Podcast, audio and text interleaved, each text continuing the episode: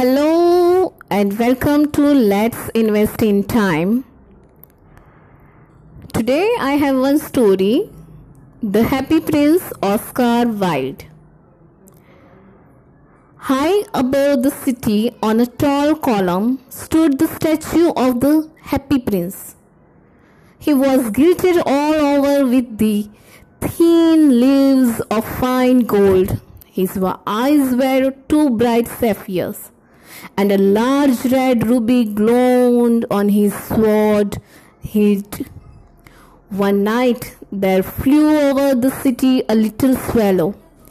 His friends had gone away to Egypt six weeks earlier, but he stayed behind. After some time, the swallow felt lonely, so he decided to join his friends in Egypt. All day long he flew, and at night he arrived at the city. There he saw the statue of the happy prince. I think I should rest here for tonight. Tomorrow I will fly to Egypt. Just as the swallow was placing his head under his wing to sleep, a large drop of water fell on him. Then another drop fell when he was about to fly away to another place. A third drop fell and he looked up. What he see? Tears were rolling down the golden cheeks of the happy prince. The swallow was filled with pity. Who are you?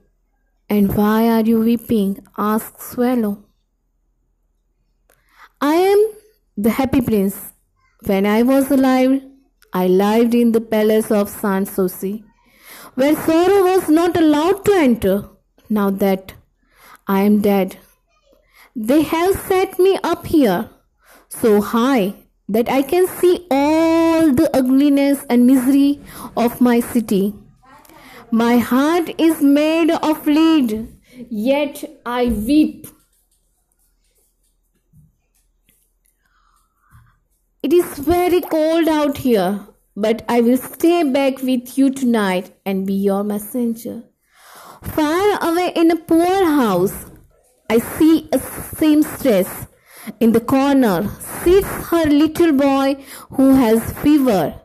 He wants oranges, but she has no money to buy them. Little swallow, will you give her the ruby from my sword hilt?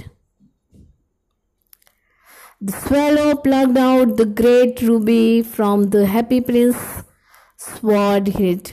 He hopped into the poor house and laid the ruby on the table beside the woman's thimble. The swallow flew back to the happy prince and told him what he had done. I feel quite warm now, although it is so cold here. That is because you have done a good deed, replied by Happy Prince. Tonight I go to Egypt. I am so happy. Soon I will be with my folks. However, the happy prince wanted him to stay back a little longer. Dear little swallow, please stay back one more night. Sorry, it will be too late to reach Egypt. If I do not fly now, swallow think, all right, I will stay one more night for you. Kind swallow, pluck out my eyes. They are made of sapphires. Take one of them to a young playwright and the other to a poor little match girl, for they are starving. Oh no, I can't do that. You will become blind then. Dear bird, please do as I say. They need my help. With a heavy heart, the swallow plucked out the sapphire and gave them to the young playwright and the little girl. Now you are blind, dear prince, so I will stay with you always. Next day, The swallow sat on the happy prince's shoulder and told him all that he had seen a distance lands. The happy prince, however, wanted to know something else. Dear little swallow, you tell me of marvelous things, but that what of the suffering of man and woman? Fly over my city, little swallow, and tell me what you see there. So the swallow flew over the city and saw the rich enjoying themselves in their beautiful houses while the beggars sat at the gates.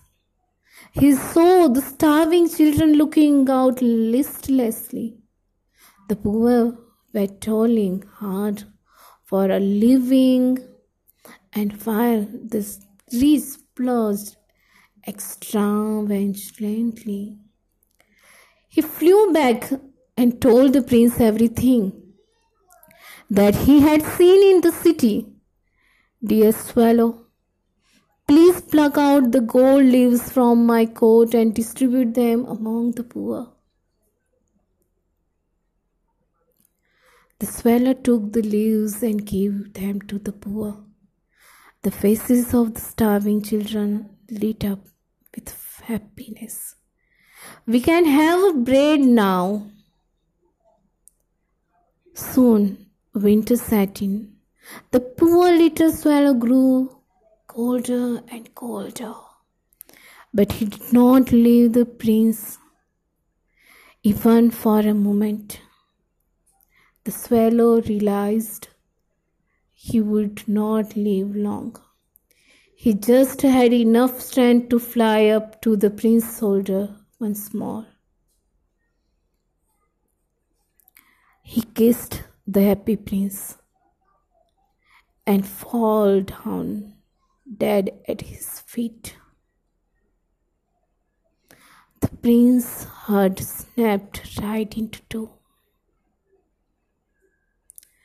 Next morning, the mayor, while walking in the square with the town councillors, spotted the sappy statue. Such sappy, sappy statue! How ugly it looks! Pull it down at once. The statue was melted in a furnace.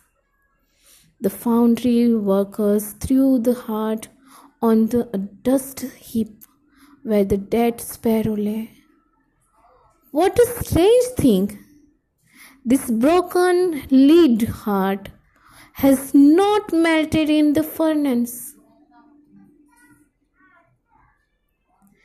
In heaven, God summoned one of his chosen angels. Dear angel, bring me two most precious things in this city. Sure, I feel. Tell by angel. The angel brought the two most precious things the leaden heart and the dead bird. You have chosen rightly in my garden of paradise, God said. This little bird shall sing forever, and in my city of gold the happy prince shall praise me. What a wonderful story. If you want to listen again, just listen again. If you don't, then don't listen. Enjoy investing time.